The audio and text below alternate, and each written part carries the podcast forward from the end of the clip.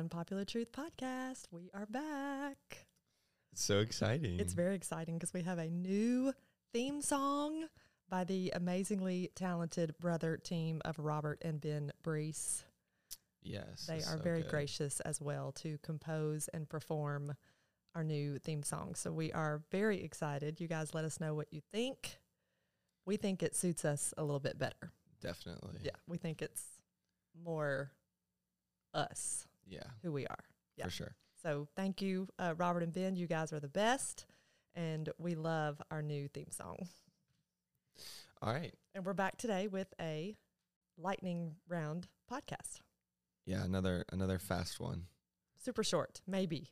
Hopefully. We just said that we might not be able to make it super short because we like the topic that we're talking Yeah, we about. like it a little too much. well, we'll try. All right. So what is the topic? So the topic is, or the hot take for today is you do not have to be involved in a church or local body of believers to still have a relationship with God. Yeah. That's the that's the hot take that It's we a hot one. yeah that we have uh, been kind of unpacking around here lately. So, So, what is it? What is your opinion on it? I disagree. I also disagree. I just disagree. And so, you know, of course, we'll unpack it a little bit here in the next few minutes, but um, I'm sure that a lot of people feel this way Yes. because the church doesn't have the best reputation all the time. Yeah. The the local Yeah. The local church. church, your your local body of believers. And that's and that's what we're gonna be referencing to when we say church. We're gonna be referencing to a local body. Yeah, the congregation that you would go to on a Sunday and Wednesday night. Sure. Or or any other Or any Saturday other- night, any yeah. other time. To to worship with other believers. Yes. Corporate to- worship. uh, be discipled with other believers, to open the Word of God, to fellowship. So that's what we're referencing. Yes. So, but we do need to talk about the reality of the situation for every single believer. So, if you think that you're a Christ follower, but you're not involved in a local church or body of believers with whom you are worshiping, fellowshipping, and discipling, let's let's talk about that for just a second because can that be true? okay. that that you're a believer, but you're just a lone Christ follower. you're the lone ranger.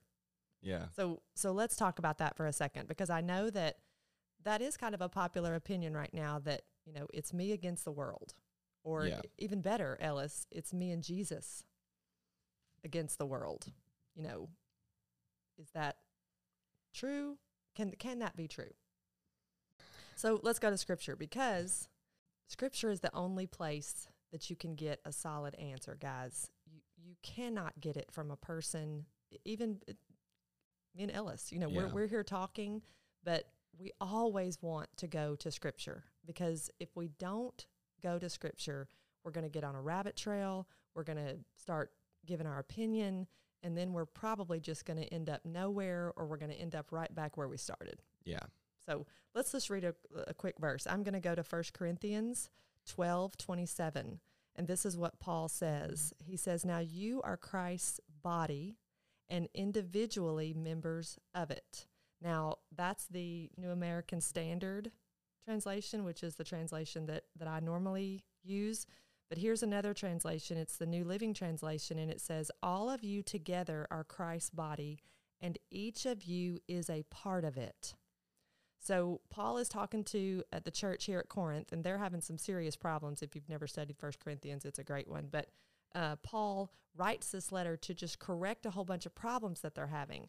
So right in this small verse, just these few words, he lets us know that every single Christ follower is a member of Christ's body. If we flip over to Colossians chapter 1, Paul tells us two things. In verse 13, he tells us that Christ rescued us from the domain of darkness and transferred us to the kingdom of his beloved Son. And then when we drop down to verse 18, still in chapter 1 of Colossians, Paul says, He is the head of the body, the church. So you have to realize that the reality of this situation is that even though you may not think that you are part of a group, you are Yeah. as a Christ follower. Yeah. Because scripture tells us that you have been moved from one location to another and that that new location is a group of people that Jesus in scripture calls the church Yes. and that he's the head of that group of people and that you are a member of that group. You are a participant whether you feel like it or not or whether that's your opinion or not. You are a part of the church as a true Christ follower. Yes. For me, I immediately went to Hebrews 10. Um, verses 24 and 25. And it says, Let us not consider one another in order to provoke love and good works, not neglecting to gather together, Yeah. as some are in the habit of doing, but encouraging each other, and all the more as you see the day approaching. Yeah. So the writer of Hebrews here is writing and saying, you know, there's a there's a chunk of you that are like, you know, I don't want to meet with I don't want to do I don't want to go I don't want to go meet together because right. you It's know, not worth it. it's not worth it. I'm not getting anything out of it. Yeah, I'm not getting anything out of it. These people are weird. I hate these people. They're they're mean. They're snobs. Whatever. They're not the- like me. Yeah, they're not like me. Whatever this Scenario. scenario is, but he's saying the reason that you're coming together is to encourage each other Yeah. to to bring about your sanctification Yep. In preparation for the coming day. Of Jesus' return. Yes. Yeah. And so the importance in in this passage is that church is not only for corporate worship and the glorification of Christ, but it's also to fuel your sanctification. Yes. Because when we participate with other true believers, um, lots of things happen. Yes. Fellowship happens, which encourages us. Discipleship happens because iron sharpens iron. Yes. And so we we get to be around people who might look at us and say, "Hey, have you thought about this? You know, have you thought about this in your life? Are you thinking about, you know, maybe what you're doing or not doing?"